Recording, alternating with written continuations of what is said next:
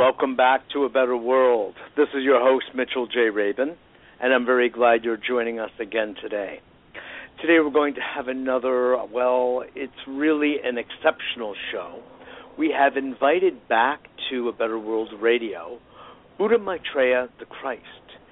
For those of you who listen regularly, know that uh, Buddha Maitreya was a guest last year at this same time of Vesak, very special holiday and event uh, around uh, Buddha's birthday and enlightenment and passing, which all was said to have happened on the first full moon of May.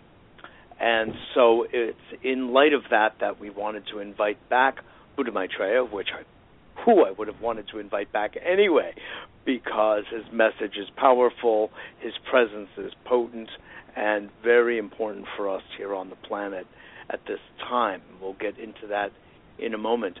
Just a few things to say, because to say that I am interviewing Buddha Maitreya, the Christ, no less, is a very powerful kind of statement, and it meets with the incredulity of many, many people, except for those who have spent some time with him or who have really reflected on the nature of what he has to share, what he has done, and uh, why don't I just say, people show up by their works. Uh, an interesting statement, of course, that comes from ancient times and perhaps even from his mouth in an earlier incarnation. So, just a few words on this. This particular incarnation, who I'll be speaking with today, was born in Oregon in 1951. He was enthroned and given ceremonies of recognition within all the major Tibetan Buddhist lineages and that process began when he was all of nine years old.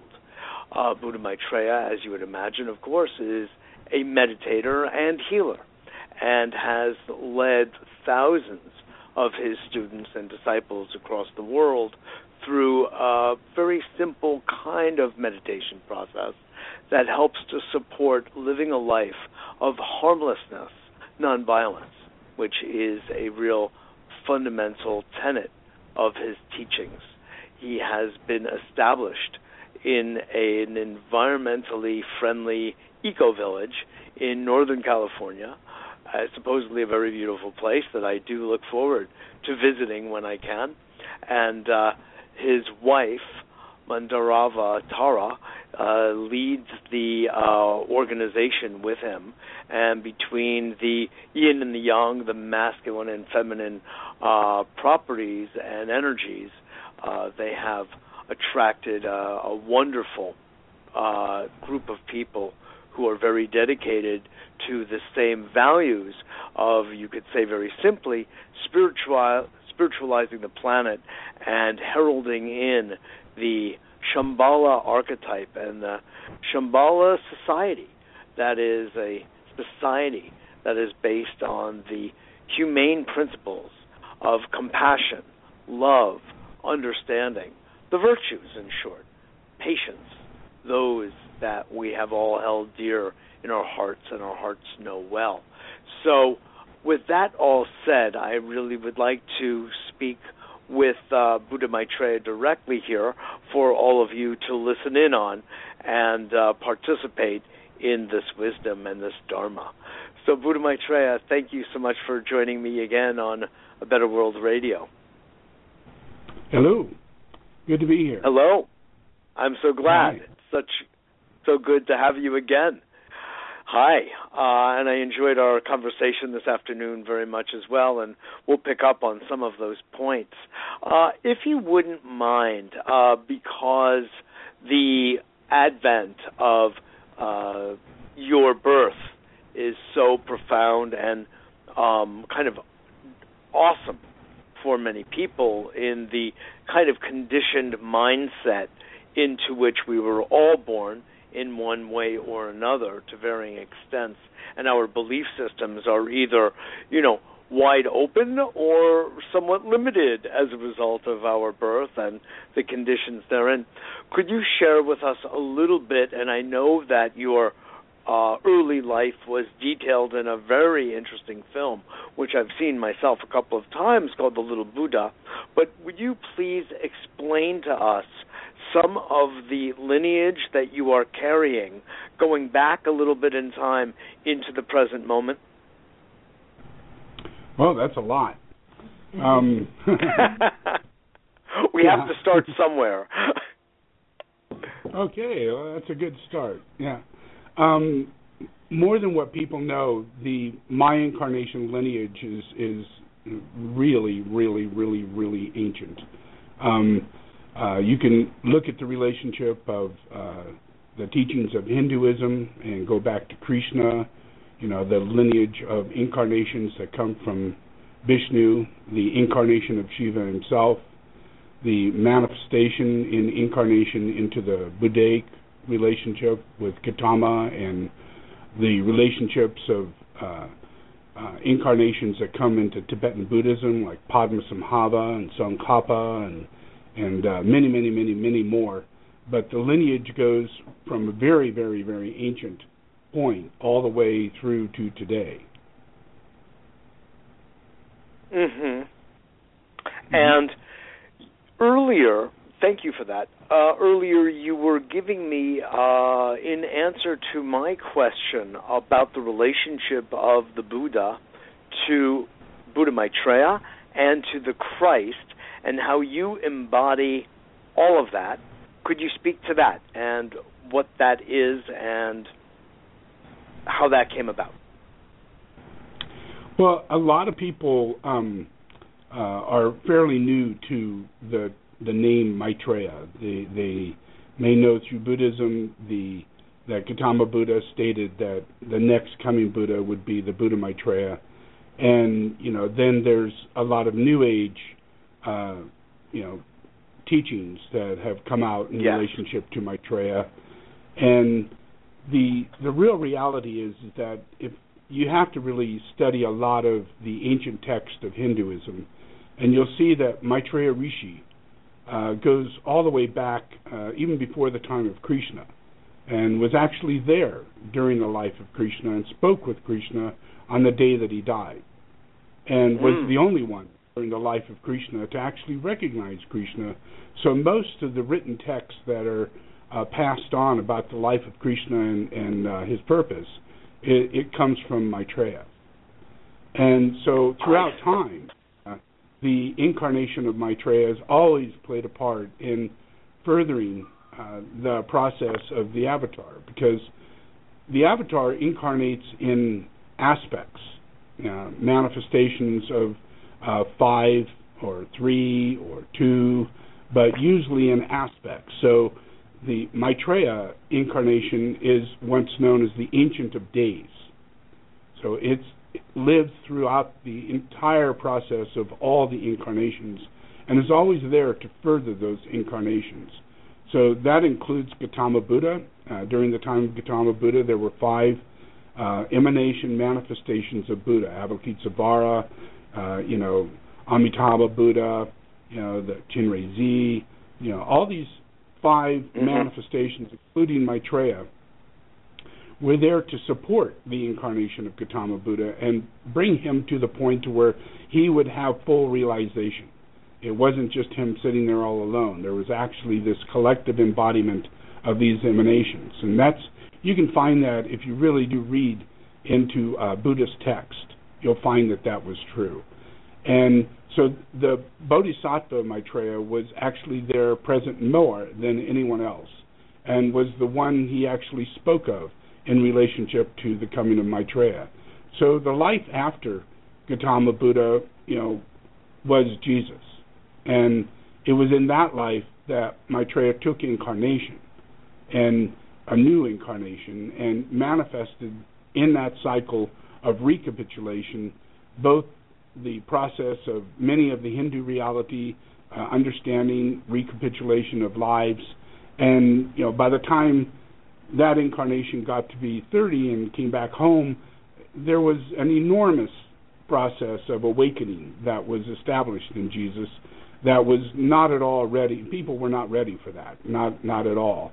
But the reason for it was because it was the recapitulation of Maitreya, the Ancient of Days, who was able to have such a foundation of understanding and clear teaching uh, that led to the reality of the Christos. By that incarnation, the uh, the level of initiation of recapitulation for Jesus was at the level in which the Christos was able to bring about a manifestation, which is one level, much higher level, but a higher level than that of Buddha itself. Know, so it was in that reality, that that uh, incarnation, that Jesus was able to uh, recapitulate the process of the Buddha, uh, in you know, integrate that within himself, and his life was furthered through uh, reality of new incarnations later after that, which led into Padmasambhava, the incarnation of the great exorcist that went through Tibet and created the foundation of Tibetan Buddhism, and uh, mm-hmm. which was basically there as an exorcist. You know, uh, another really uh, incredibly recapitulated incarnation of the same person, Jesus, and Maitreya. You know, so mm. all of that uh, is the process of connecting the Buddha Dharma, the Buddha, the Christ, and the Father into a constant level of reincarnation and furthering. Okay, so does this at all, Buddha Maitreya, connect to the idea that has been written about rather extensively of Jesus in India, travels to India and the studying of uh, essentially Vedic Vedic texts. Yeah, Jesus uh, went to India, went to the places in which Buddha lived, taught, and uh, recapitulated that process of that previous life, that that uh, mm-hmm. level of that was created during the time of Buddha. But Jesus was the reincarnation, so it was more about the because most people at the time of Buddha thought that Buddha died and then he doesn't come back because he came enlightened and went on to nirvana. Yes, he completed but, the wheel of dharma and karma. But that's the interpretation of students. It's not the interpretation of Buddha because Buddha then reincarnated and came back as Jesus and recapitulated and furthered that process. So it proved the process, uh, the Christ principle was to prove the process of reincarnation and the lineage of humanity in relationship to the incarnation of the Avatar.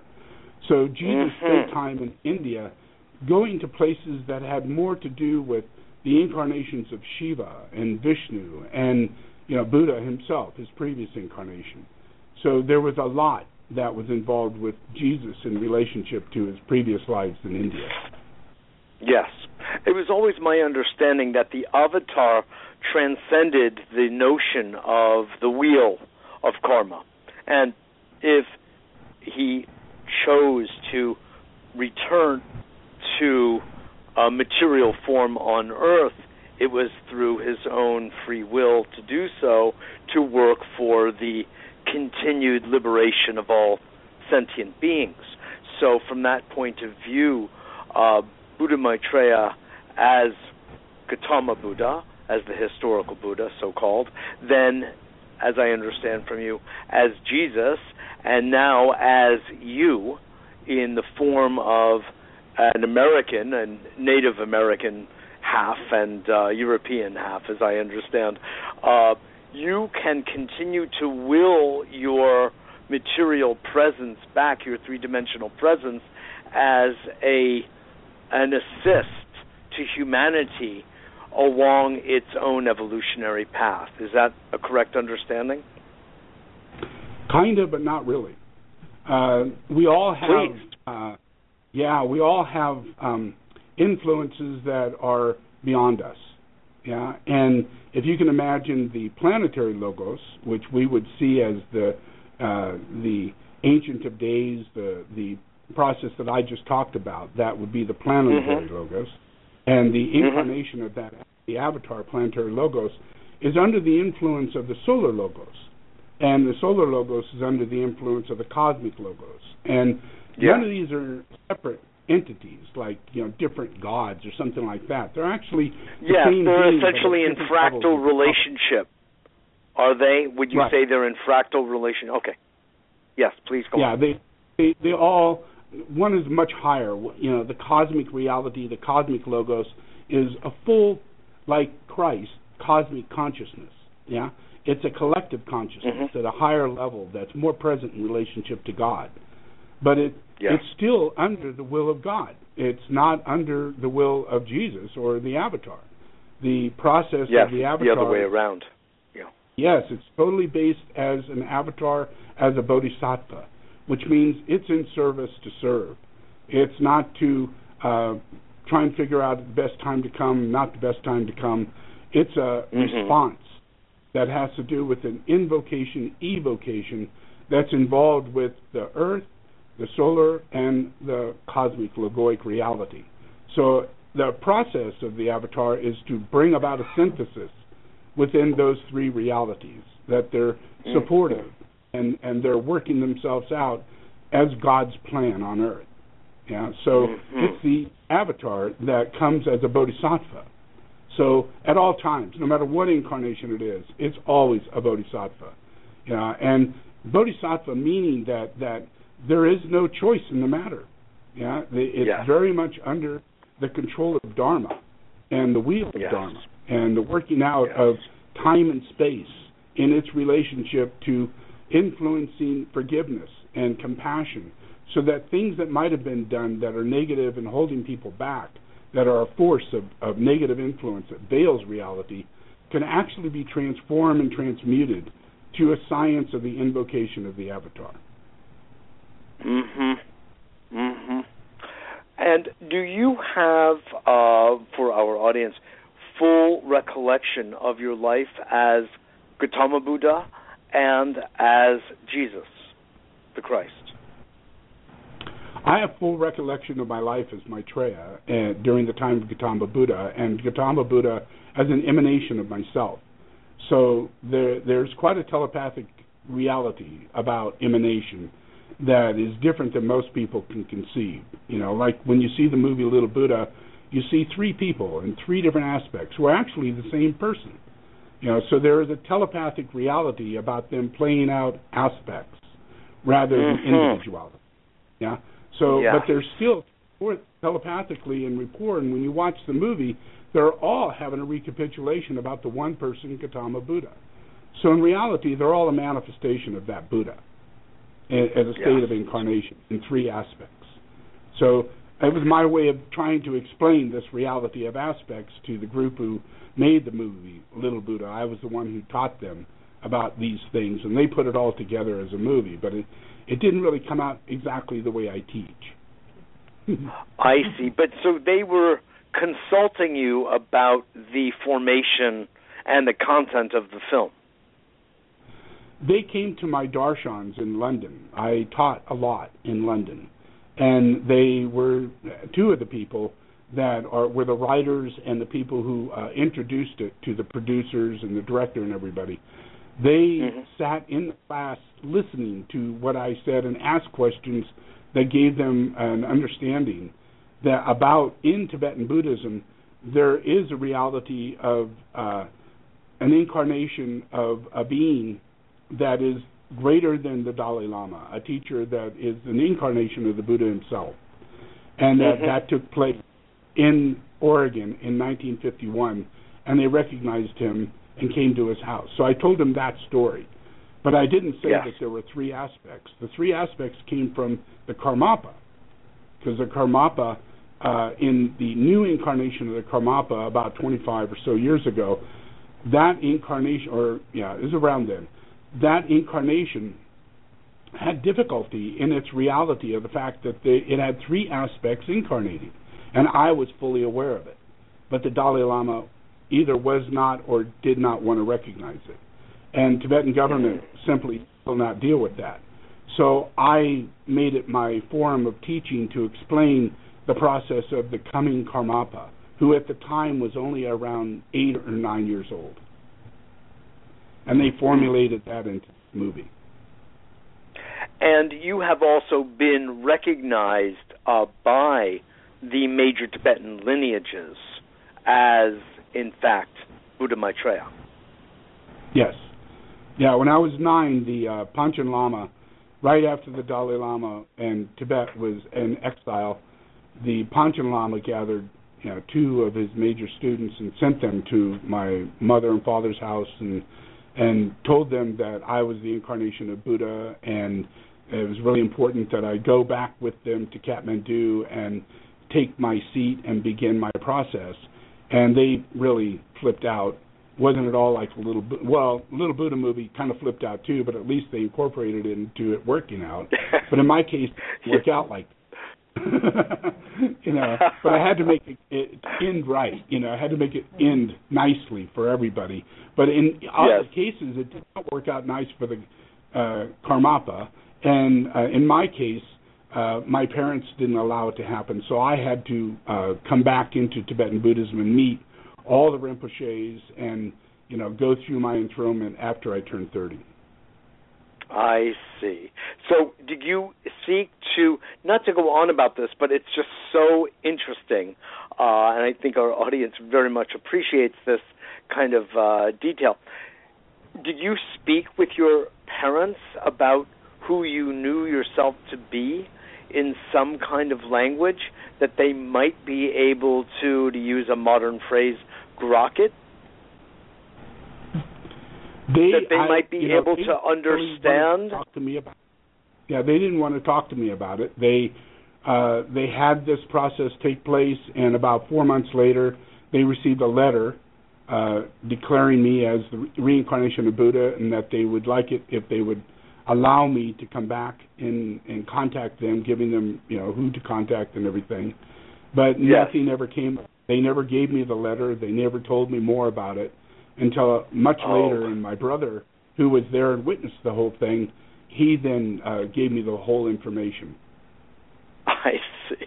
You know, just it it should be pointed out that uh, what is the story? You'll know it better than me. That when uh, the historic Buddha Gautama was born, and there was an astrology chart of his birth, it was that he was going to be. Uh, a great prince or a great spiritual leader and his father wanted to suppress the spiritual leader so he would take over the the kingship the royal position you know and maintain the political position and uh yet reality showed itself of course and he emerged being his authentic self it's an there's yeah. some parallel here you know the yeah, suppression by the parents same thing happened Excuse to Jesus. Me? The parents were forced to leave and feel frightened to even say they had a son, you know, and where they came from, you know. So yes.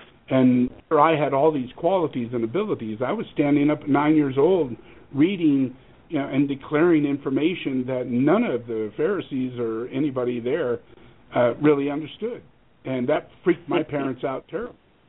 You know, I would me, imagine. Me, I would imagine. It's awesome. It's just an awesome story, and I so appreciate your sharing at least some of it with us.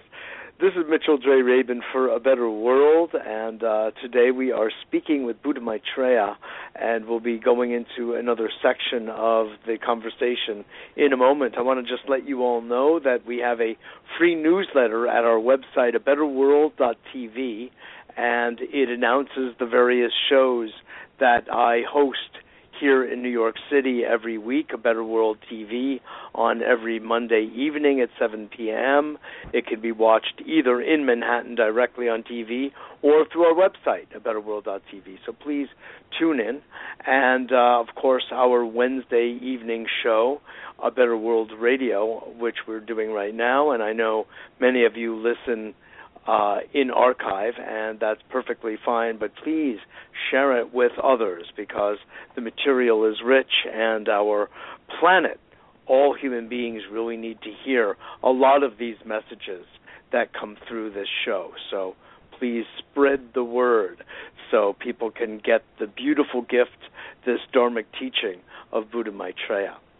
So let's pick up then. Thank you again so much for all of that so far, some of that kind of particularized historical information. And God knows I could uh, spend a show just uncovering and inquiring into that, but maybe we'll do that another time.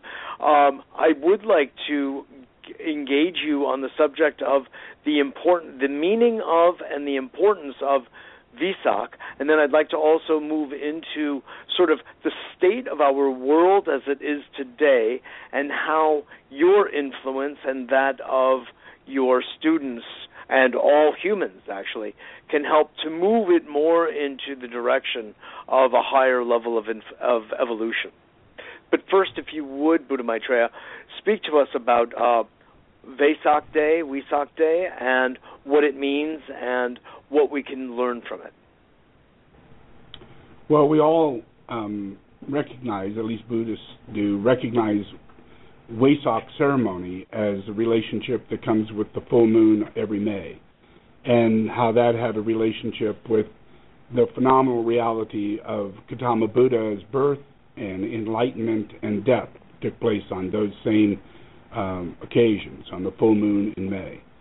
And yes. but the full moon in May comes and goes every year, and the problem is that humanity or our evolution does not see the day as a holy day. Uh, the the recognition to understand life itself, to see life in a cycle, and see the presence of life as something that is fortunate. You know, the the process of the movement of the stars and the process of our breath and the movements of all the animals in every kingdom that exists is part of a process that has been going on since the beginning of our creation on this earth. And if we go elsewhere, we will not find this type of situation in the same way we do here. And when Shiva meditated and the avatar meditates, it is fully collective meditation. It's not just about that moment in time, but it's about how there is holiness in time. And mm-hmm that relationship in in the mind of Shiva and Buddha and all the incarnations comes across the planetary logoic reality of a cycle of time in May where the moon comes and its effect in transmission of the higher forces that's known as the father or the will and the, the influence of Shambhala is always there during that moment of the Wesak and it's closest to the earth than any other time. And that was felt by the Avatar, led the Avatar into more and more uh, self realization toward humanity's evolution.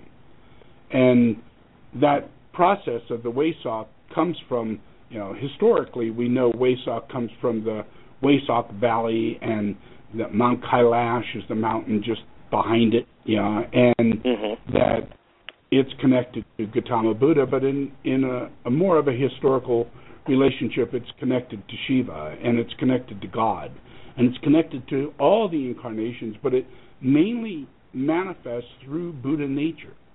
So there's something in the transmission that takes place during the Wesak and the moon and the earth and its sacredness that a transmission from God, from the will of God, is closer to earth than any other time and that influence influences the avatar in a Christ principle, so that the Christ energy actually is, even though it's a Buddha ceremony, it really is a Christ reality. It's a Christ mm. manifestation that transmits into humanity the Christ principle, which helps to stimulate the element that was manifested by Buddha when Buddha take took manifestation of incarnation. That was part of the process of this sacred reality of life.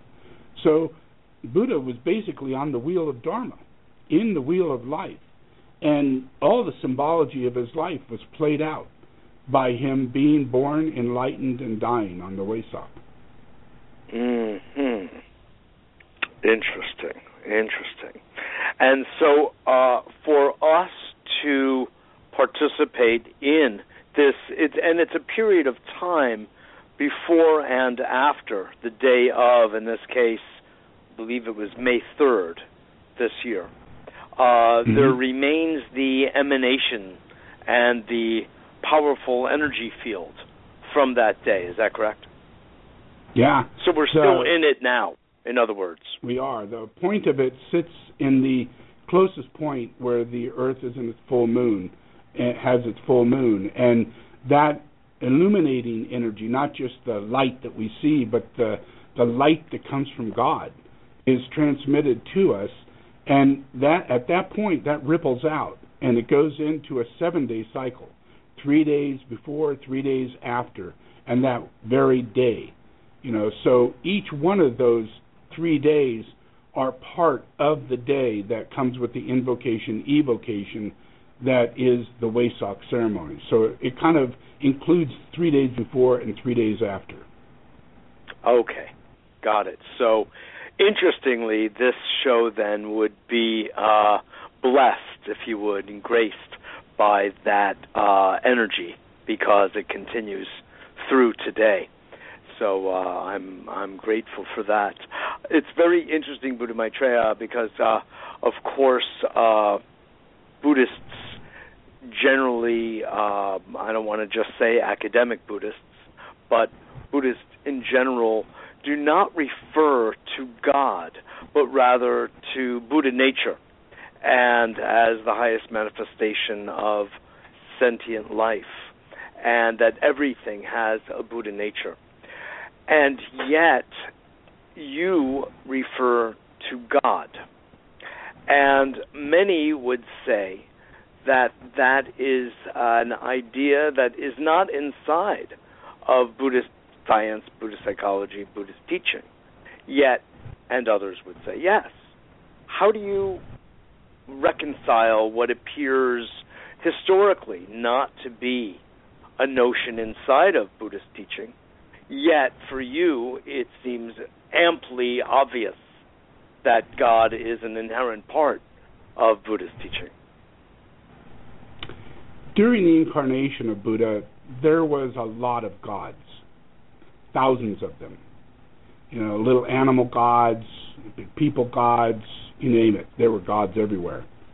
And right. all of them as in deities, gods. as in deities that are also a lot of the mandalas will express the relationship of man to deity in this kind of way as forces of nature virtually exactly yeah you know so humanity was basically trying to deal with what they could believe to be god and in that process yes due to the fact that they were in separation in their mind with god then they had to create as many deities for every element or everything they could because of their mind it was the way their devotion yeah. might work. They, it, it just is natural, yeah. But mm-hmm. when it came to the incarnation of Buddha, that process needed to be released, which was ignorance. And to do that, it Buddha had to take on the highest skill of teaching, which was to deny the major teaching that everybody was falling into.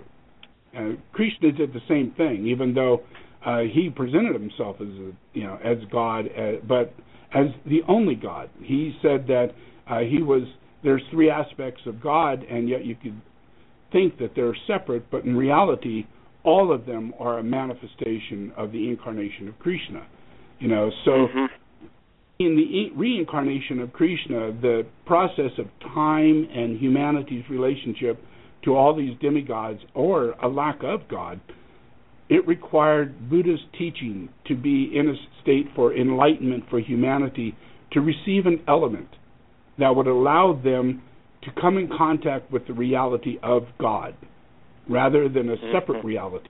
All these demigods, they could actually penetrate their ignorance and have it become a more illumined state of consciousness so we can go from where there are many like even in Egypt they had many many gods and all of a sudden they had one God. Yeah, and it became like a sun god, but at least it was just one God. You know, so yes. that's an inherent process of the evolution of humanity, is to go from mm-hmm. all this separate process into an understanding to where we actually define the truth, and it becomes simplified. Yeah, so for okay. Gautama Buddha, for him to release that truth, he had to take on the stance of not following anybody. He couldn't follow swamis, he couldn't follow yogis, he couldn't follow anybody. And to do that, he had to present the reality of anything spiritual that people can come in contact with had to be illuminated through his physical presence as Buddha. That would be the beginning stage of God. That would be for Mm-hmm. humanity. By awakening the element of nature to the reality of Buddha nature, made the the opportunity for God to exist. Even though God existed all the time, that was the opportunity in which the foundation of the existence of God took place. Mm, interesting. And yet in Buddhism, So they, it- they yeah, read go. Buddhism extensively. If you read through Buddhism extensively, you'll find God in there all the time. Yeah, if you read teachings of Maitreya, you'll find God in there all the time. Yeah, it just depends on the interpreter that focuses on uh, maybe Gautama Buddha and then interprets it, and you know brings it into only a relationship of Buddha, and you know that the relationship to God is not necessary because enlightenment leads you to nirvana and awakening away from samsara. All these things that are about the the, the belief system of what Buddhism really is.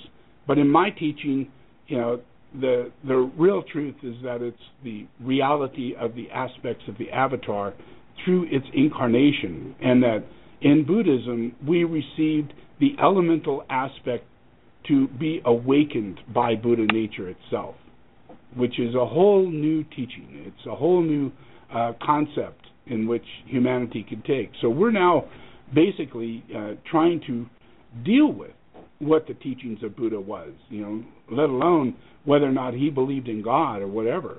Because it's in Yeah. the following teachings after that, after full enlightenment and thousands of years has passed, and humanity's evolved to a point to where they can receive Buddha again as Maitreya. It's Maitreya that presents God. Yes. Couple things to uh, kind of recapitulate and consolidate a little of what I understood. A piece of it is that it's virtually an evolutionary step for humanity to have gone from the embracing of, I don't care for the word belief in this, situation, honestly, but say the embracing of many gods, uh, let's say some form of polytheistic or polydeific uh, relationship to the divine, to uh, a one God or monotheistic. That represents an evolutionary step for humanity. That's what I hear you're suggesting. And Yes. that there is another level, uh, and that God is part of the implicate order of Buddhist teaching for, you know, thousands of years. And it's a question of, as you said, the interpreter, the reader, that, you know, when I first read uh, Lao Tzu, for instance, there's no reference to God, but I felt that God, even though I was born Jewish and raised agnostically in effect, I kind of felt God in between the words. Were, it was implied in everything that Lao Tzu was saying, and I could see how one could read Buddhist texts and come to that same uh, feeling, that felt sense of a presence. Yet there's also the notion of shunyata, of the emptiness, and I have heard Buddhist, uh, like the the ultimate Buddhist expression being that, like the um, the parts of a chariot being dissembled in a way, almost deconstructed to that point of emptiness. So even though there is a teaching of emptiness is form and form is emptiness, at the end of the day, everything ultimately in its truest state is emptiness. Is there, and that seems, eh, it seems in my reading of that, at least historically, to be godless, that there is no God in that. There is Buddha nature, but that was distinct from God. Yeah, it's difficult because the the ability to understand God as an activity, you know, as an uh, an actual uh, beingness that is in a state of manifestation. One of the processes of it is that in in Buddha's teaching, it's to help people focus on meditation, uh, change their virtues so that they can change the quality of their consciousness. And when they do that, they lower the veil, the amount of imperil in their being and life around them. This could take thousands of years, you know, due to the process mm-hmm. of reincarnation. But that's mm-hmm. what Buddha nature was to do, was to give a direction, a path, so that these qualities could be manifested. And out of that, the unveiling of the shell that goes around the delusion of uh, our material existence, that it literally unveils that and the element that's inside of us, which is God, mm-hmm. the element that creates us, which is God, is inside of us in a way in which it can only be recognized through a similar reality. We have to have some level of God consciousness in order to can, to have that come out, or we veil it. You know, we're we have all these different systems that go on, we're just not vibrationally, energetically mature enough in the process. And one of the processes of Buddha is, was to teach the reality that in order for this to really manifest, it requires the incarnation of the avatar, and in that form, it was the Buddha. And in that reality, when the avatar teaches, yeah, expresses from the consciousness of the avatar, it's coming from the point of the element of light within. It's not a, mm-hmm. a person like people. And that in itself instills vibrationally into humanity a like minded reality where vibration can actually, the healing effect of Buddha's teaching can actually recharge the person to generate them into a place to where that elemental body starts growing inside of them, which is Buddha nature. And that's mm. actually brought to the teaching of Buddha. It's not brought to them through a student of Buddha. It's brought to them by the teaching of Buddha. The very sound of Buddha, the the manifestation of Buddha is a physical mm-hmm. elemental reality. Yeah?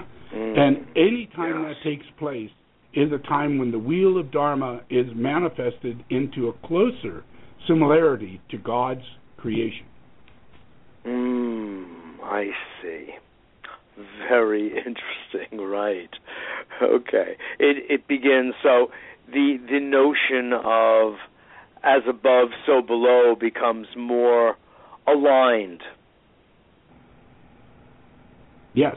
Yeah, the incarnation of the avatar, Bodhisattva, is is a manifestation to bring that about, to bring about the enormous distance between God and physical matter, and that it's the mm-hmm. go-between. It's a, it's the light on earth that brings about mm-hmm. the mission that allows light to be increased on the material plane of this planet, and it, it is no longer far and distant. It has understanding. Its mind becomes incorporated. Its soul becomes incarnated.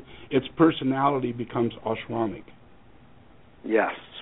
I think one of the problems that we run into based on uh, conditioning and different forms of propaganda passed on over the decades and the centuries, if you don't mind my putting it that way, is of uh, actually goes back to the Sistine Chapel and a lot of the Renaissance art that pictured God as a white man with a long, beautiful, by the way, flowing beard. And uh, I think there has been a mental visualization of that that is passed down virtually genetically, certainly psychogenetically, generation after generation and people have this completely anthropocentric idea of God.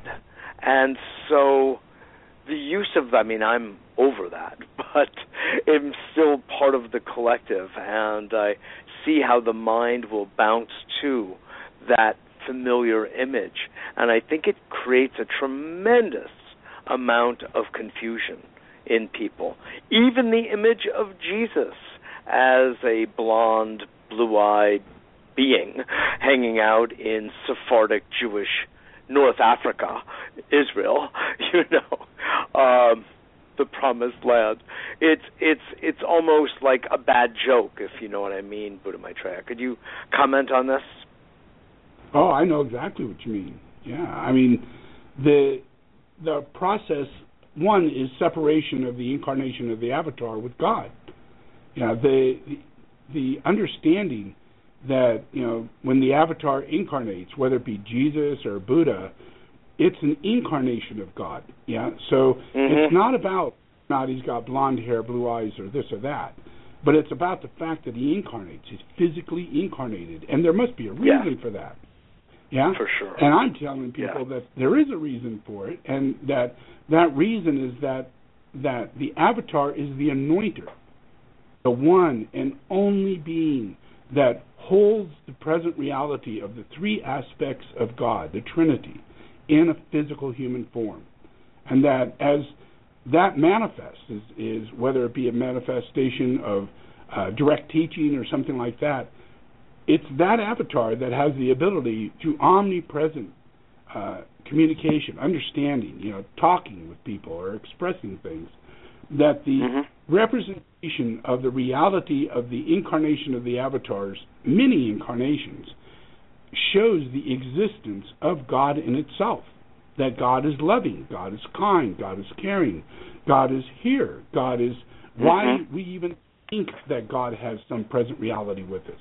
It's because God actually is with us, and not in yes. some pseudo phenomenal way. You know, so but we separate that into thinking that you know Jesus was the Son of God and maybe just a Messiah, you know, of some masterful form, you know, and so then we put other things on top of it to you know give an understanding. But we, my thing is to help people understand that there is the only incarnation, the one incarnation is the incarnation of the Avatar that has the enormous relationship of instilling into humanity the recapitulation of the planetary divinity, past, present, mm-hmm. and future. And mm-hmm. that that omnipresent it re- represents omniscience and omniessence. Who are you going to get that from? You know, uh, you, your teacher, your priest, you know, not happening. Yeah, right. you, you have to go through the avatar, and when people have strong faith and are connected in that, there's a transmission on an atomic level, in the elemental level, that goes from person to person. And that's an awakening of the nature of peace, the uh, awakening of the nature that comes with, you know, the Christ principle. But it's nothing compared to the reality of the Christ incarnated, which would move the evolution of humanity forward in ways that no one could ever imagine, because it's it's actually there to manifest the awakening of the process of the planet in itself. Right now, if the planet is without that process, then they have to work everything out. The transmission of telepathy is not there. The transmission of uh, intuition, uh, telepathy, and instincts that come with the Holy Spirit that manifests through the avatar is something that humanity needs to have in order to further themselves as a collective body of humanity.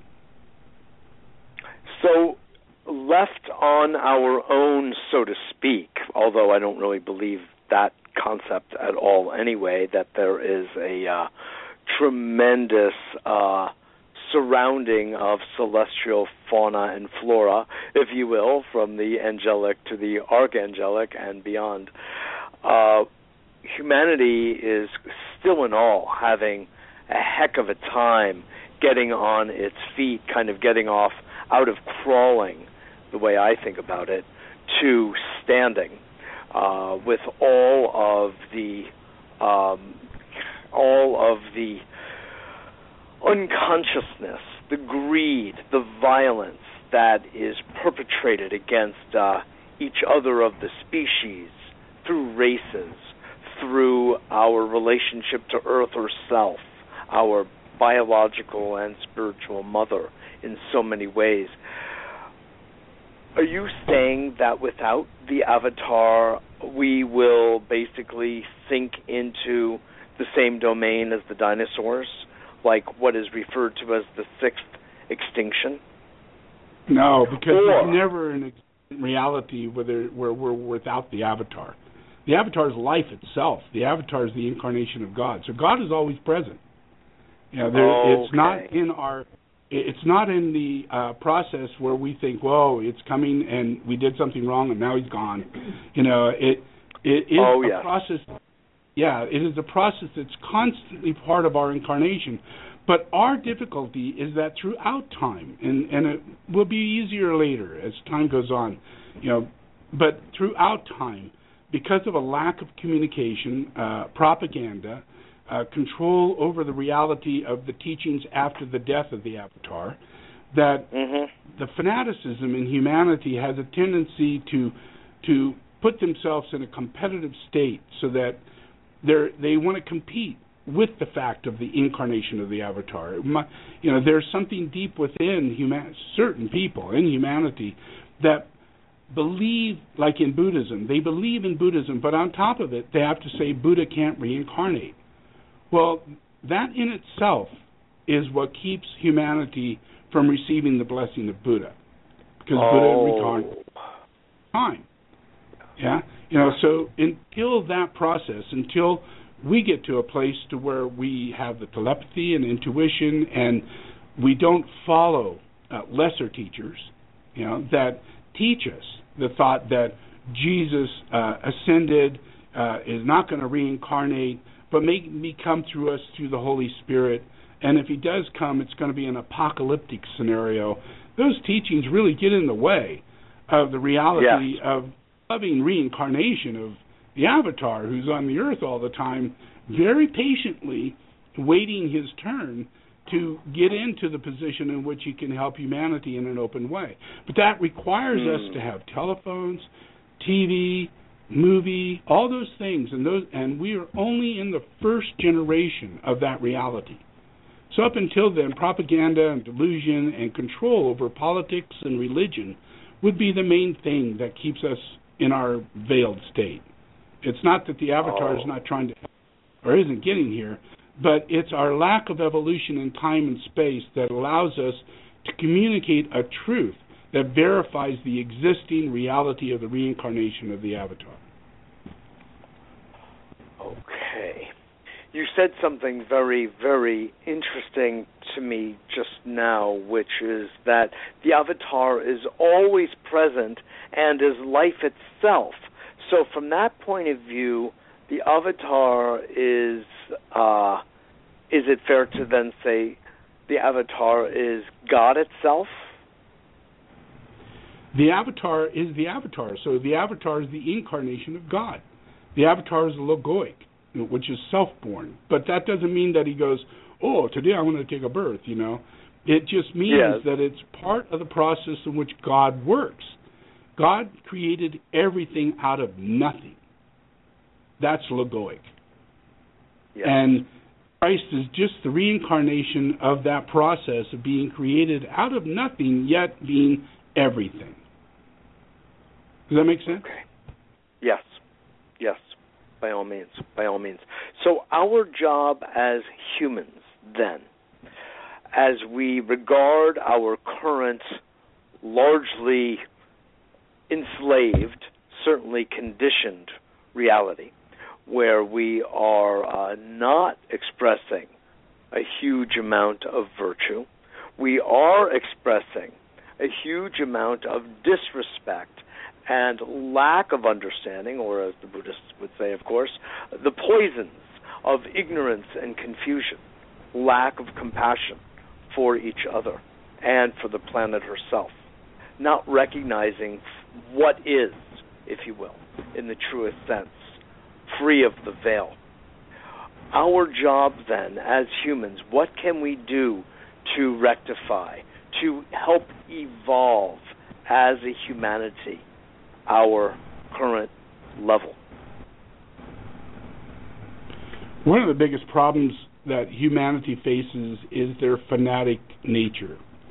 Um, their, you know, their process to, um, like you watch baseball, and all of a sudden now you're collecting the cards, and all of a sudden now you're this is your team, and all of a sudden now you're wearing a jersey, and all of a sudden now you've got the name of the person who's on your team, and you really think this is like it, you know, and now right, you're in a competitive relationship to other things, you know, and that Yeah. instills in a person competition and separation, which is not natural. It's not natural. It's Mhm. unhealthy, and it's created by an illness that's inside of people from previous lives that has to do with suffering and their lack of ability to receive the food, the benefits, the the ability for them to be recognized as fellow human beings with human rights. Yeah, though that's our history. That's the way our planet has been, and we're moving slowly but surely into a healing state. And I'm here, and I'm working in a way that I can work with telepathy to help bridge a process of that what I call the sixth ray, that fanatical ray that that should be a ray of that has to do with an understanding of not religion but reverence and an Mm. understanding that comes with the instincts of morality and certain Mhm. qualities come but they have certain things have to get be gotten rid of and it's a a nature inside of humanity like in competition it doesn't really exist other than something that has to be created by humanity in their process of their illness. Yeah? You know, so my job is like a doctor. My job Yes. is to vibrationally overpower the influence that drives them on to be fanatical. False Mhm. prophets, false teachers, Mhm. false kings, false leaders. They're they're being manipulated because of their fanaticism. Their process is diluted because of their lack of ability to discern, discriminate, and simply fall into a reactive response and a desire body that is increased that leads them into uh, you know a very slow process that Temptation. that yeah, it, you know, they keep driving their big trucks and they keep, you know, wanting their fossil fuel cars and they, you know, they can't think ahead. they can't really simply because of fanaticism. If fanaticism is released, it goes to reverence and it goes to self-realization. And one Mhm. becomes self-realized in a collective embodiment where there's no uh, competition, it's cooperation. And Yes. the enlightenment Yes. within us all, through common sense, turns us in the direction of doing things that are so similar together and making choices that what we're going to do is that we're going to heal from this process and we're all going to make the choices that it takes and doing that we're going to let go of these relationships with greed and fame and you know the all the things that go with us destroying the planet Yes, I hear you. It's I hear you saying Yeah. and fanaticism that is creating the unhealthiness for the entire planet yes. I hear you referencing fanaticism as well as identification with certain things like the jersey of the baseball team and then it's my team which also implies therefore it's not your team. So there becomes that separation of and also an ownership of what's mine and possessiveness and it creates an entire consciousness that actually doesn't serve the whole. It separates out. And if people wanted i i like to think that if people were enlightened they could have a team that they liked and that would be just fine but they would understand it and appreciate it in a detached way that they were involved but not identified you know that there's a distinction to be made a discernment between enjoying something and being identified with it. You know, it's it's a different world. One wraps you up in in an egoic kind of way, and the other one lets you be free and enjoy whatever that thing may be. Uh, that brings us to a uh, whole area that you at your community uh, have been very much manifesting, which is an appreciation of sustainability and renewable energy. And I mean, you know, it's Buddha Maitreya, the environmentalist, he who is friendly to the earth and understands how the dangers of fossil fuel and the dangers of continuing uh, walking on the earth as we have for so many centuries that is exploitative and disrespectful. And yeah, you know, you could use the word here fanatical. Uh, with money as the god, unfortunately, and power and control, which are just feeble ways, from my point of view, sad ways of filling up the void that people feel inside themselves or fear is there. And you have struck out in such an, uh, a formidable and beautiful way that you're representing and modeling a different way to be on the earth. Could you talk a little bit? I mean, I know you love, for instance, you know, electric cars. Do you have a Tesla or a Prius? Is that it? Yeah, got them all. you got them all. Tesla. We have uh, you know the Leaf. We have the Kia.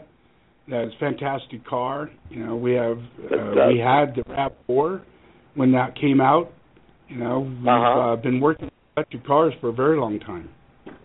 That's fabulous. Well, one day when uh, the company I work with is uh, ready to have one, I'll let you know when that's available, which won't be in the far distant future either. But you're, I'm sorry. We'll get one of those too. Yeah, you'll get one of those too. Exactly. But the point being that you have a uh, such a deep resonant affinity with and resonance with um, sort of the new technologies that can really assist us along the path and the use of the elements of solar and wind and geothermal. Could you speak a little bit about the importance of this to our planet and to our future as a society? Well, we're finding, I mean, the engineers of the this world today are all beginning to understand that there are certain things that we could do that would make the biggest change. And, you know, driving electric cars would be a great one, but we also have to have the batteries and the right motors and and we have to have, you know, everything has to connect. Yeah, and we're in process. The whole world is in process of doing that. More manufacturers are building these electric cars, and we're finding that the use of solar is a great idea, brilliant, enlightened reality. Let's do this. And so we're Truly. finding a lot of people working in that engineering level in order to incorporate solar to be incredibly effective. You know, for for both putting on your electric car, putting on windows on your house, putting on the roof on your house, and then battery systems that store that so that we actually yeah. have the ability to bring in so much more electricity than we would ever use so that it then is transmitted out as a grid. And yeah. we support the whole world in a grid by using wind, solar, and electric vehicles, and then going into industry doing the same thing. Yeah, you know, so and and once we lose fanaticism to the greatest degree and move because you can't have fanaticism and reverence at the same time if mm-hmm. if you're going to choose a car if you're going to choose solar it's something about reverence that's awakening in the person that helps them see clearer and allows them to let go rather than continuing living within the the confines of humanity's lower mind and decisions yeah, yeah. following that process of lower nature. That as totally, people I who are it. making these yeah. choices, making choices because they're actually adapting to higher nature that includes reverence is the reason as to why they're actually doing it. Yes, exactly. I, I love it. I, in a sense, the technology, when it's elementally related, when it's renewable in nature and not destructive but constructive, actually helps. It's a reflection of the presence of their higher Solar mind. logos, and I would and planetary. Right, exactly, and it's helping to support the lifting of the floor, if you will, of their consciousness to a higher level as well. So the technology they exactly. use is actually lifting. I yeah, exactly. No, it's it's brilliant. When you look around, I mean, I brought up before Buddha Maitreya the idea that has been in circulation for a long time of there have been five major extinctions across the planet over the last, you know, approximately 500 million years. And, uh, you know, the dinosaurs, of course, is one. The various ice ages we have gone through that has led to species extinction, another, and on. And the study of frogs, interestingly, and uh, other creatures have indications to scientists who are very attuned to this that we are, in fact, seeing the symptoms of a sixth extinction.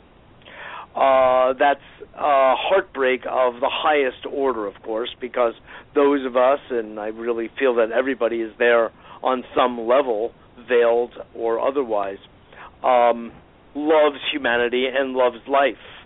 And that destruction that an extinction means is more than anyone can, in a sense, consciously bear. So there's a part of us that wants to very much rally forward and and say there is hope and there really is a way through this incredible destruction that we have uh, wielded on the planet with the melting of the ice caps and the changing of the currents and what we call climate change. And uh, we are experiencing the hottest uh, years ever on record. Um, and of course, the, the climate deniers who are really, really confused. And it's just all staring us in the face. In fact, California is in such a drought condition that uh, you know there's question about how long it will be a viable place to live. Same with Arizona. Same with the whole Southwest. Lake Mead is apparently becoming close to be calling be called a federal disaster because a federal emergency. I mean, because its level is lower than it's ever been, and it's we're dealing with climate refugees. We're dealing with political and economic injustice so far beyond anything that we would have thought would be occurring in the 21st century. Yet, this is the reality that we are really staring down right now. It's really staring in the eyes of our own demise. Yet, needless to say, there is hope because there's also the possibility of call it the sixth epic, as many people do, that there's a robust amount of work being done on grassroots level all the way to the top of, shall I say, the avatar, who is working, you know, tirelessly to change the energy and the mindset and the spiritual nature around. Could you comment on this? Because we're really at such a point like perhaps never before of humanity heralding in its own extinction, whereas before it was more outer variables that were responsible.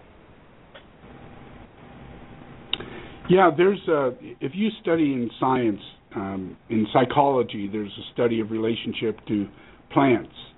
That if you put a, a galvanic skin response uh, test onto a plant and then you sit next to it and you prick yourself with a pin, you'll actually see the plant have a reaction. Yes. And the secret if you life sit of there and plants. start thinking negative thoughts, Peter you Tompkins. actually right. you actually witness the plant losing vitality. And if you play music next to a plant, you actually see a plant wither away and die when the music is negative and impulsively negative. But if you play beautiful music, whether it be you know the '60s or whatever, beautiful music and a tone in your voice, the plant grows. The plant is elevated. You know, so I believe that with the imperil that is on the planet and the people who are building mansions and the people who are creating false religions and at the heads of state in politics and in war and military where there is a fanatical process for them to maintain their I'm talking fanaticism at the highest level. That Yes. despite the truth, and they have to know the truth in order to be in that position, to be, you know, to to uh, carry on the way they are. So Mhm. I believe that that influence, that from all levels inside of humanity, how it's affecting and creating poverty around the world, and how it's Mhm. affecting and creating industries that are violating our natural process, our natural ability Yes. to to uh, continue as a life. You know that Yes. I believe that it's energetic. Ninety percent of this problem is energetic, and that Mhm. if it can overwhelmingly be shifted to where people began meditating and people began changing their reality of their fanatic reality, switching off TV and stop going to a football game and start doing certain Mhm. things, but they're doing it because, you know, I started meditating. And now I just don't feel the need to do these. I don't feel the need to drink. I don't feel the need to go to this game. I don't feel the need to, you know, follow this spiritual person who says one thing or another.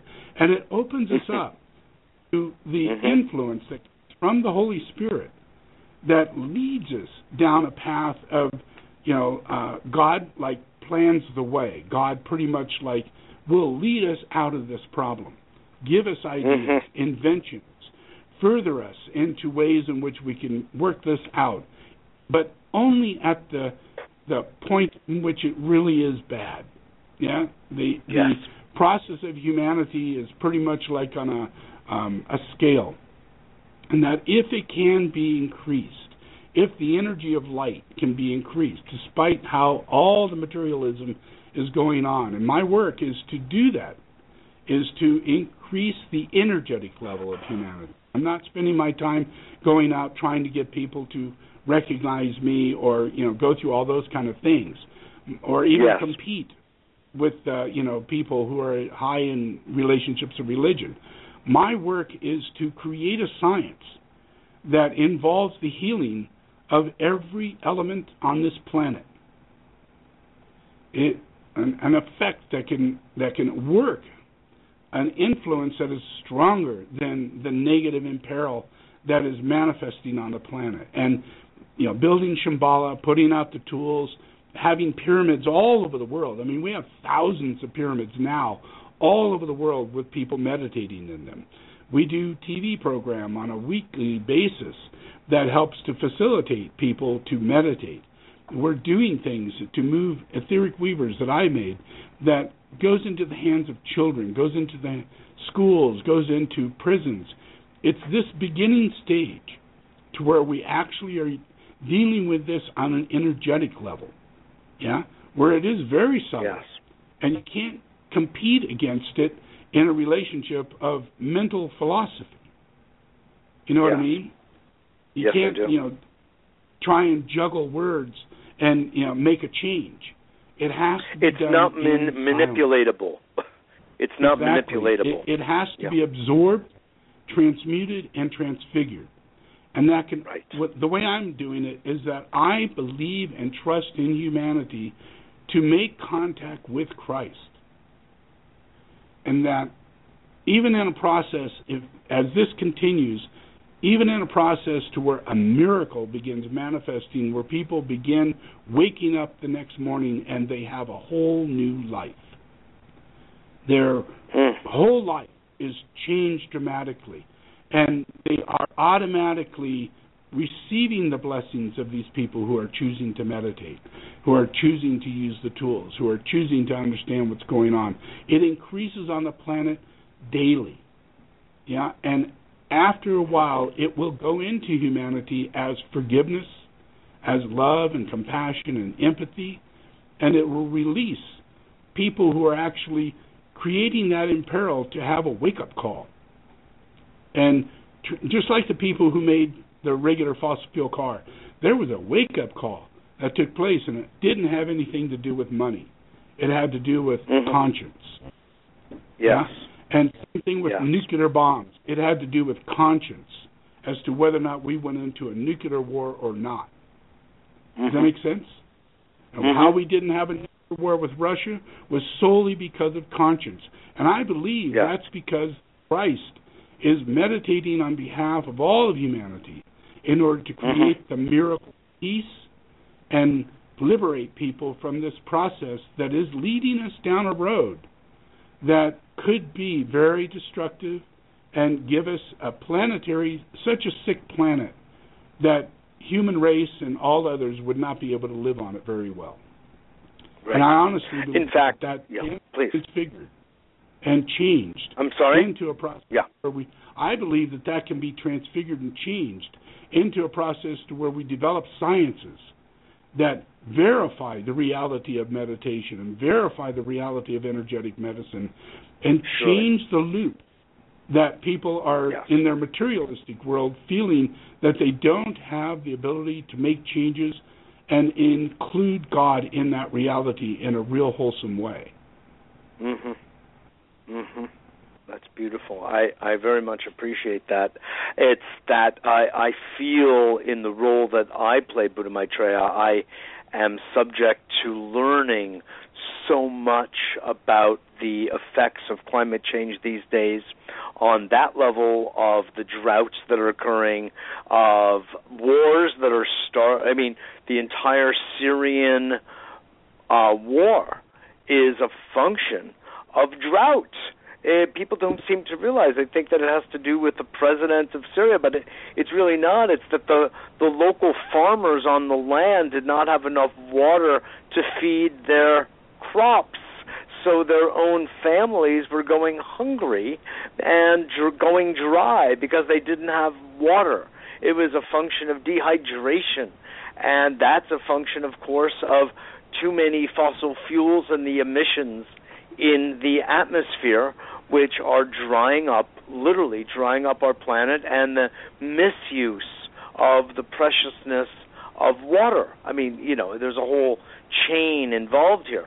Currently, and I would like to hear what you have to say about this, uh, because it appears that things are getting a lot worse than they are better, despite the powerful effects of meditators, of spiritually awake people, of people with just, let's say, in contact with their own hearts and their own humanity, who are working diligently on a daily basis in service to our planet and to our our humanity.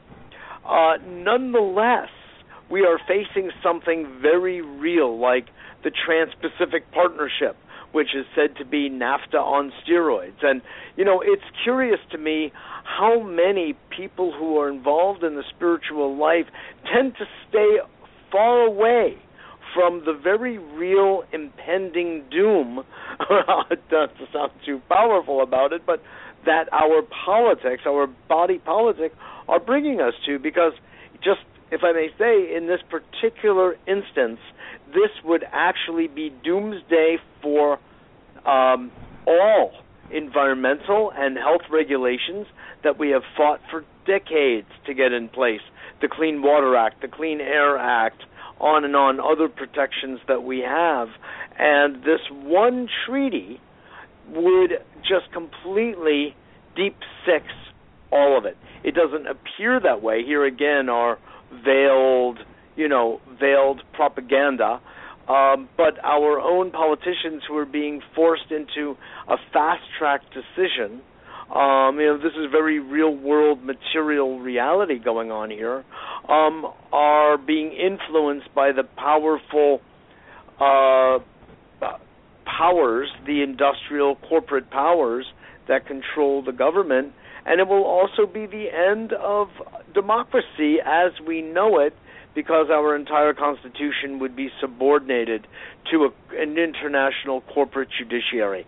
Most people don't even know what the heck I'm talking about, even though we've done a number of shows on this subject of the Trans Pacific Partnership. But, you know, what I'm saying in short, and certainly I'd love for you to respond to the particulars here, but we're looking at a world, Buddha that looks like it's getting a whole lot worse before it's getting any better. So, your comments on this? There's re- there's causal reasons behind that. There, if you take the Catholic Church, and everybody goes to these great big buildings, and they do mass, and they have their Christmas, and they they all Yeah. they for generations they've been doing this, but at the same time, little boys are being raped, you know, Yes. in those churches, and you know the imperil behind that in relationship to here you are, you're religious, and you're going in there and you want to develop faith, you want to develop a relationship with God, and that includes trust. And there's a psychic level of it, and yet behind the scene, there could be shit going on that is so distrustful, so manipulative, that yes. is literally causing imperilment to people to give them illful energy, energy of, of misusing the fanatical reality of them going into that church and doing what they thought was the right thing to do, but at the same time, they could be hit by elemental forces that are coming from the priest, coming from the, the foundation itself of the whole entire process. Then you can do yes. the same thing in Tibetan Buddhism. You could uh, yes. look into the process of in Tibetan Buddhism in the monasteries. There's a complete cover up, just as there in the Catholic Church, of the relationship of all the little children who become monks all get sodomized and raped at night by the higher lamas in the monasteries, and that happens on a mm. daily situation. Even the highest Mm. Rinpoches, when they're young, go into a monastery and they're there in order to learn and recapitulate and be educated. They go through this youthful process from the time that they're 10 years old to the time they're around 16 years old. They're raped. Yeah, and it's a common practice. So yet, is that still going on to this day? Still going on today. You can talk to Kalu Rinpoche, who uh, is one of the most uh, respected of Rinpoches in previous life, and in this life, he's yeah. he's traumatized by the fact that he was raped, and and he heard the screaming of all these young boys throughout the monastery every night. He wasn't alone, you know, and it's not just in that it is really bad. It goes on everywhere. Yeah, so imagine, you know, you got all these movie stars, you got all these people, you got people giving the Dalai Lama an award for world peace, you know. But at the same time, we're doing the same thing with the Pope, we're doing the same thing with all of this, but what is going on behind the scene and how is that affecting yes. our relationship to this thing called reverence? Yes. They're supposed to revere. These are supposed to be yes. reverent places. Yeah? That's not supposed to happen. And when it Correct. is happening, it literally, these are the foundation forces that collectively are supposed to be going out to humanity to raise people up and prepare them for the coming of Christ and save the world. That's their job. That's what they say they do. Yes. But at mm-hmm. the same time, this is true, and it is. Then our life, historically, life after life. We've followed these people and we are imperiled by it, and now we're so fanatically veiled that we have a horrendous planetary process going on that we are unable to work with because we didn't get the spiritual foundation we were supposed to get through these religions. Yes. Does that make sense? Yes. Oh, I mean, it's really absolutely because we need a soul. We need yes. soul. We need love. And when we go in there and we think that's what we're going to get out of this, but yes. you know how many Sai Baba in India was declared God, but at the same time he would rape and and sodomize little boys every single night since he was 20 years old to the day he died, and he's known mm-hmm. for that. Yes. And yet yes. there are very few people in India even today that would say that he did that other than for whatever reason you know, but they would just cover it up. And because of fanaticism, their process of following something that is so wrong and so anti-soul, you know, so yes. imperiling on the soul of humanity, of all Indeed. of India, millions yes. of people of India follow this guy. Millions of people of in Tibet follow around the world. Tibetans. Around the world. Around the world, yeah. and that's where the we're supposed to be receiving love and that's not what we're getting. And we're having symptoms because of it. Our foundation of humanity is based on the, the fact that the avatar reincarnates and has done it historically, but the representatives are misleading humanity through a process of taking advantage of it. Yes. Very true. Very true. Almost, it's to the point that uh, it is almost expected that someone who holds himself or herself up, especially himself, up as a guru, is going to be misusing the energies available and the people available, if you will. And uh, that goes materially, and that goes sexually, and it's almost, uh, you know, there's an old joke in uh, New York.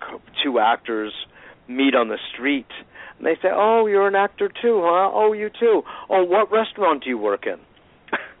you know, it's because they cannot do what they're supposed to be doing.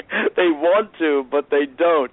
It's just sort of a known that actors will be working in restaurants if they're not, you know, a, uh, a Tom Cruise or what have you, and uh, you know, so you know that a guru is likely, not always, likely to be befuddled by the uh, so-called riches and freedoms of the West you know, especially those gurus from the East.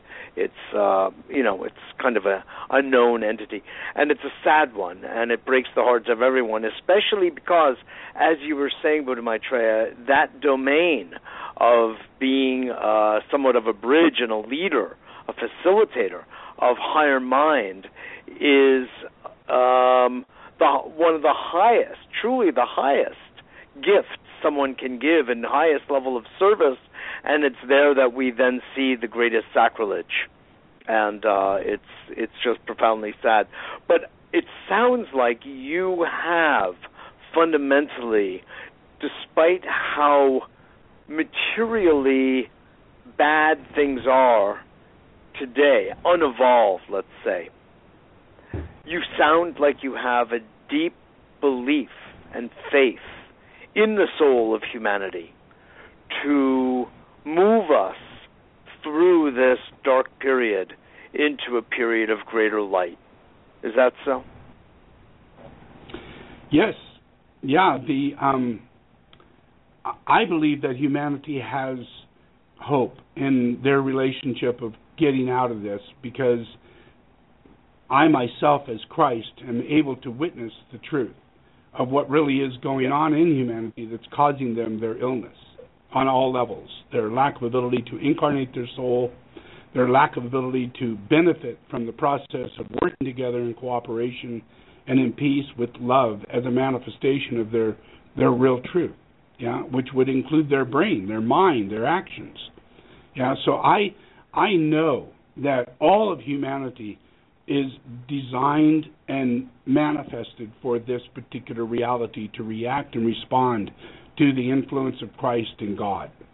Yeah, their problem is that they are so imperiled by the influences that have come from, you know, the the dogma behind religion that has veiled them into the reality of what has gone on in religion. That that psychic energy imperils humanity into uh, just pretty much stifling them into moving forward. You know, they just stick with little monetary desires and fulfillments.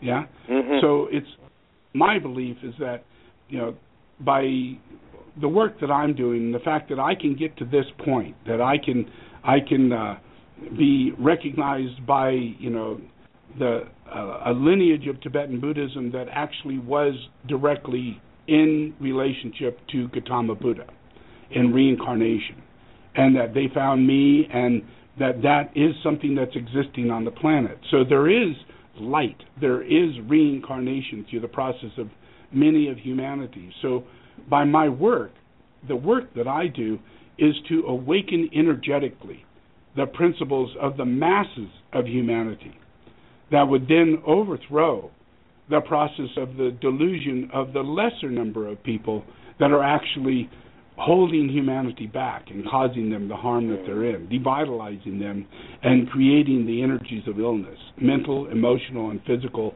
making them dependent upon delusion. Yeah, you know. So the work that I do is is uh, profound.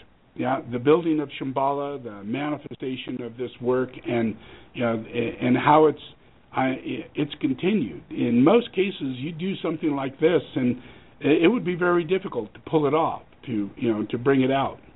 But in my case, yes. I've been able to bring this together and uh, bring about the building of Shambhala and bring about the the continuation of working on a telepathic level. The systems, the things that I put out. If you can imagine the uh, the influence of one individual and their lower psychic nature creating uh, people to desire things that are not necessary. You know, having a completely confused emotional body, a completely confused mental body, a completely confused mm-hmm. physical body. They're just making it through the day. You know, and and you know, and sometimes they're thinking somewhat clearly, but they're still unhealthy in a vital way. So the the work that I do is revitalizing and changing the etheric field of this planet, of the whole planet. Yeah? And the process of humanity is a hierarchical reality. They hold a soul that is able to be awakened if the right work is done. So I put out these tools. I put out, I build Shambhala. I build a monastery. I put it in a certain location on the planet. And we have tens of thousands of people that are working with these tools, and it grows exponentially every year. You know, so that in effect is an, something that I believe is on a monadic level, and that mm-hmm. is, is healing the soulful level of humanity that's in a healing crisis right now, because the soul is being healed. The process of the soul, my work, the energizing of this planet we're getting electric cars. We're getting all these byproducts from the energizing of the soul. So we have a mm-hmm. quickening inside of humanity that is actually a healing part of humanity that's not being seen. And that, in effect, I believe, is going to be the biggest changes of humanity. Is that you know everybody is slowly but surely is going to have the awakening of the soul, mm-hmm. and that in itself, something that's deeply missing in all of humanity. Oh yeah. Yeah. Oh, we yeah. all know we have a soul, but how do we get it to Where externalize it? into our physical body and out into the presence in the world? And I know the science to do that. And I'm moving mm-hmm. through the process of bringing that science into effect for humanity to go through the process of being able to heal the planet and save humanity just at the time when it needs it. Mm that's so powerful. It's unspeakably powerful. And uh, this is being affected through yourself directly, through your heart and mind synchronized, I imagine, uh, and the prayers and meditations and visualizations that you do with those who are closest to you, Tara and your lamas and nuns, and those who are on the premises, as well as I imagine that the Shambhala tools that you have are, if I may say, uh, like tuning devices. And so when you, I know you have uh, meditations on Sundays, and I'm sure many more times than that, but on Sundays I believe it's open to the planet. And uh, if people have those tools, they can more powerfully connect to the energy of the meditation. Is that on target? Yeah, that's true. We we are all healers. We we're all sick, but in the process of healing ourselves, we we become able to heal others. Yeah, and yeah. especially if we're healing the soul. So all yeah. the work that I do is directly connected to the monad, the soul, and the personality. Nothing is disconnected. Not one thing that I do uh, doesn't include all of that. Yeah. So. And the monad. It, could you just define the monad for us? God. God. Okay. Yeah. Everybody is the incarnation that of God. Easy. Everybody is the incarnation of the soul, and everybody is the personal externalization of God. Everybody. Mm-hmm. And since Utterly that's beautiful. the truth, then I yes. don't have a problem. Yeah? All I got to do is just yeah. keep going. You know, because it's just a matter of evolution in relationship to the science that comes with the soul. You know, so all my yeah. work is to heal the soul, simply heal the soul. If I heal the soul, I heal the physical body, and I make God present in something that is natural. We all have the ability to externalize something, see something that we don't see, that is veiled, simply because we don't have our soul healed. And if we have our soul healed, we can see God. You don't see God there without you your soul. That's so beautiful. So I'm not expecting anybody to go, oh, there's God, you know. it doesn't work. But if my work right. is to bring about the healing in monadically that yes. has a place inside of every living cell in every single kingdom and every all throughout the cosmos. So Yes. I'm not doing anything that's not being moved through cosmically as the evolution of a time that it's supposed to be happening. Yeah? So I'm just supporting an evolutionary thought form, you know, of the fact that we're all evolving into light bodies and going to manifest into soulful incarnations, and we're all going to have a monadic connection with the Lord. And we'll be able Mhm. to see the Lord, know the Lord, and know that we're all the children of God. There's no Mhm. question to that. That's the outcome. Yeah? And Right. there is a That's certain way that that can happen. And, it, and it's not through religious dogmatic reality where people can come in and falsify their credentials and make people believe something that's actually dark.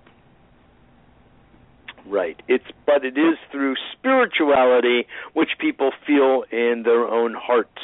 And that's where the wisdom and the knowing is, I would say. There, it's automatically there. There's, you know, It's there. we're, we're, we can't be destroyed simply because we actually live etherically. We are light. Yes. Yeah. Yeah. And so God holds our physical manifestation, not our our will. Yeah? We reincarnate Yeah. because God plans us to do that. Yeah? We don't plan to reincarnate, but God does. You know, so we're Mhm. inside of God's creation.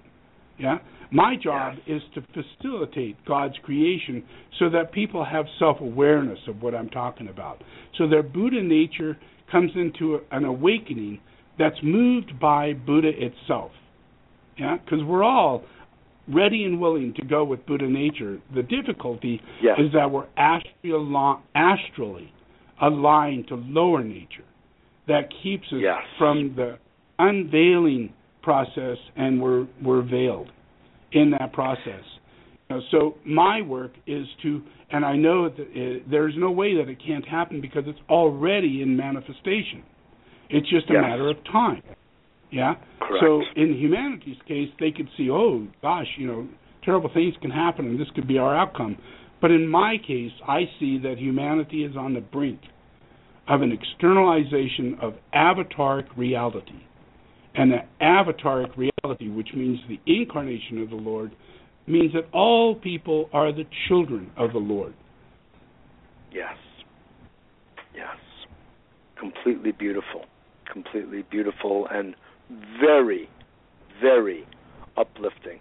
And because I was decrying my own sadness of how we have hurt each other, how we continue to hurt each other through our own ignorance and unconsciousness and the planet herself. It doesn't mean that I also do not believe that there is hope. It doesn't mean that at all. It's just I'm willing to say what I feel is what I see is the truth of what we have done, the the destructiveness of that lower nature of ours. In fact, Buddha Maitreya, the name of the book that I am completing now, is called Sacred Stewardship Awakening the Soul to Action. So that is testament to where I stand and how much I deeply appreciate your life, your life's work, and all that you are bringing to this amazing party called humanity on earth at this point in our timeline. It's awesome. And can people come to visit you and visit the uh, community that you have built in Northern California and see the pyramids and and uh, you know the the solar creations? Yeah, it's a monastery, Shambhala Monastery, and uh, we are available. We we also, I mean, we provide um, really advanced levels of science and, and that works with the soul and the physical body and make it available for people to experience it. And we provide meditation, and we also have, uh, you know, we have domes and pyramids and things of that nature that are not the common thing you'd be coming across at any place. You know, we are yes. a really well designed uh, system here, you know, because it's a monastery, but it's when I say monastery, I believe the whole planet is a monastery. It's just that we happen to be working within the science in that monastery that applies sacred geomancy so that we can actually help to lift up in a, what's called an ascension process by helping to ascend the elemental process of the planet so that the elements actually begin radiating light that come from Christ. Mm. Mm-hmm. So that's what the, the Shambhala is for. That it is the monastery of Christ, the planetary logos is monastery, and that in it it has sacred geomancy that literally penet- like acupuncture penetrates the entire planet and mm-hmm. is effectively in the planet in ways that no one could ever imagine. The enormous yes. amount of energy that is manifested here by nature itself just by sacred yes. geomancy and the relationship of placement, how everything is set, and then the fact that it's a monastery where we put our time and energy. We actually are in the pyramid that's in the center point of this monastery, and we radiate through it, through all the students and anybody who come here, everybody who works with the tools and listens to the pujas that I put out are all connected to the planetary ashram which is the process of overthrowing our our de-evolutionary process. Because in our yes, evolutionary process, all sacred and divine, and we're all in this monastery, and there's one Lord. Yes, yes. Beautifully, beautifully, and elegantly put. I so appreciate it. In closing, before I let you go, I do think that the audience should know about the good work that you are doing and your organization in Nepal, Tibet, uh, India right now at the uh, this crux again, a historical moment of this earthquake, the worst in 80 years in Nepal. Could you just share with our audience uh, for a few moments what what it is you're doing there?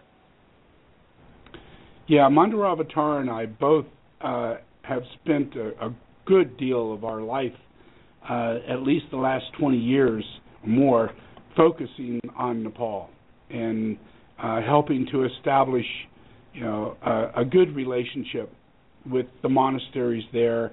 And we've set up clinics there. We have three clinics that's uh, you know, in one in Kathmandu, one just outside, another one in Pharping, and we work with the process of helping uh, Nepal in its relationship of furthering the light on earth. Uh, it's the location of the birth of Buddha Gautama. It uh, it holds relationship to Padmasambhava and uh, Mandaravatara and I's previous incarnation of being there as Padmasambhava and and Mandarava. Mm-hmm. You know, so and, and and during the life of Gautama, I was also there. So that place has a lot to do with uh, influences of sacred site that we can help. And so we have really set up a lot there in Kathmandu, a lot of time and energy. Mm-hmm. And now that there's really this big earthquake that's going on, we have we have relationships with the uh, uh, special clinic there that works with the people through homeopathy, and they're kind of central in making sure that everybody kind of gets taken care of in relationship mm-hmm. to other hospitals other doctors and and you know we have an organization to where we actually are set up there in in the corporate way so we can easily send money there and where a lot of people can't they can't really get their mm-hmm. Uh help into the the the yes. places where they need you know so you have the channels actually, open we yeah. do and we don't have any problem of of creating a support system and no money's lost, no food is lost, nothing is is misdirected, you know, because of mm-hmm. you know the the way in which people really do respect the work that we do. Yeah, so we have a lot Mhm. that's going on in order to help that out, and we want, you know, we have a website that people can go to, you know, and and that Please. has in it uh, a donation point to where you can donate for Kathmandu, and the funds go, can go immediately into Kathmandu and begin the process of we are rebuilding uh, some a couple monasteries that that have been structurally. There are millions of people that are out of homes. There are people Yes. that you know the whole of everywhere. That place needs to be rebuilt. Well, the in- you know, so- infrastructure has been just flattened. You know, it's uh, it's Yep. just so sad. It's just so sad. So many people are homeless, as you said, without shelter. And I mean, I hear they're just beginning to get some shelter and some water and some electricity. But uh, as uh, uh, one of your lamas, Lama Daniel, mentioned to me the other day, uh, is that the earthquakes actually continue of a slightly lower magnitude, but the world doesn't know it because it's no longer the same news item as it was, you know, a week or two ago. So they don't realize that these earthquakes are actually continuing as a as a near daily event. Yes, it is, and and they're not little earthquakes. The aftershocks are are like 5.5, 5.8. You know, so Mm. buildings that are already falling apart, and they're not made well in the first place. You know, Yes. they're they're just everybody's afraid to go back into a building and sleep, no matter where you're at. Millions of people are out of homes. Millions of Mm. homes have been devastated. Millions of people are injured. You know, thousands of people have lost their lives. You know, and Yeah. there's very little of humanity in, in you know people who have much interest in this little place called Nepal. And yet Yeah. it has everything to do with Christ, has everything to do with Buddha, it has everything to do with the possibility of humanity being able to give blessings back to a place that's been giving blessings to the planet for, you know, For so thousands of years. Yes, exactly. That's such a good point. What is that website for people to go if they want to make donations? Shambhala Healing Tools dot org. Dot org. Oh, dot com. Healing Tools dot com. dot org. Oh, dot com. Dot okay. com. Yeah. Okay, Shambhala, S H A M B H A L A, tools Yes. dot com. Healing Healing Tools. Shambhala Healing Tools, excuse me. Right, Shambhala Yes. Healing Tools dot com, and there, of course, is you know amazing images, photographs of your community, of the uh, pyramids, of you and Tara, of uh, your tools, the tools as well that are available for people who would be interested in tuning in, quite literally. So I want to just thank you, Buddha Maitreya, so much for taking this time and sharing with our audience your your love and your compassion and your wisdom. Uh, it's an awesome, awesome transmission, and uh, I know my audience very, very much appreciates it, as do I. And uh, please, everyone, you may take this and share it with your friends and others, so this word can get out to yet a larger audience. So, from my heart, thank you again for joining me today on A Better World. And certainly, you're doing so much to help create one. And uh, it is recognized and it's deeply appreciated. Thank you very much. It's my pleasure. We'll have you on again Mm-hmm. another time. Okay. And I'll be there. Good night now. Okay, excellent. I love to hear it. And when I come out, I'll be bringing a camera and we'll do a Better World TV as well. I will be out Well, there. that'll be exciting. Okay. bye bye now.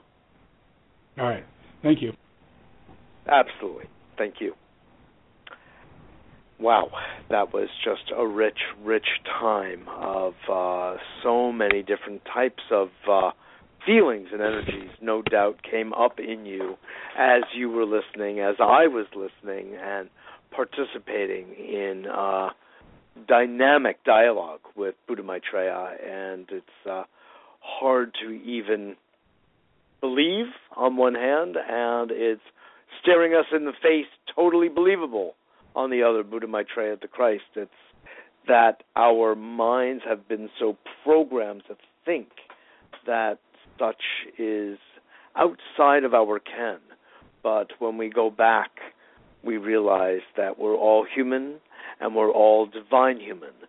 So uh, it should not be such a struggle to recognize that there is an incarnation among us.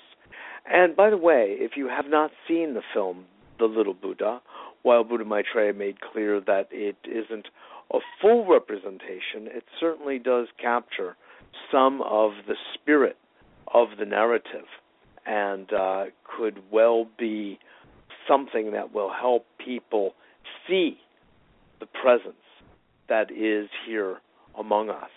I think part of it has to do with our unwillingness to see our own divinity and we hold ourselves in the lower light rather than the higher and if we were to higher hold ourselves in our higher mind and higher light and higher heart it wouldn't be so difficult to recognize that another being in the form of flesh and blood is in fact of a higher manifestation and is here to help facilitate this shift in humanity, which is so direly needed. That point was made clearly several times throughout this conversation by him and by me. So, uh, to whatever extent you can tune in to this incredible privilege and honor of Buddha Maitreya being on the planet at this very particular time on planet Earth, this amazing time of transition into our higher selves. God knows we've been hanging out in the lower one for a long time, and it's really time, isn't it, to transit before uh, we, uh, you know, our whole world goes to hell in a handbasket, as they say. Way better, better to have heaven and a handbasket. I'm sure we would all agree. So please remember to get on our newsletter. It's free at a betterworld.tv. And remember that we too are just recently a 501c3, a nonprofit, a Better World Foundation Unlimited, and any donation you choose to make to us is tax deductible. So uh, we appreciate everything so we can continue our media platform and give voice and space to someone as special as Buddha Maitreya and uh, our other array of guests who are blessed souls doing amazing work on this planet. So thanks again for joining today, Mitchell J. Rabin for a Better World and this will be a link on our website uh, soon as tonight, and you can go to a betterworld.tv and uh, go into Radio Archive and click it and send the link to all corners of the world of people who you feel can be enriched and ought to hear this ultimately very inspiring message. There is hope, and we heard that from the highest teacher perhaps the very highest teacher on the planet itself. Thanks again for joining, and I look forward to seeing you all next week.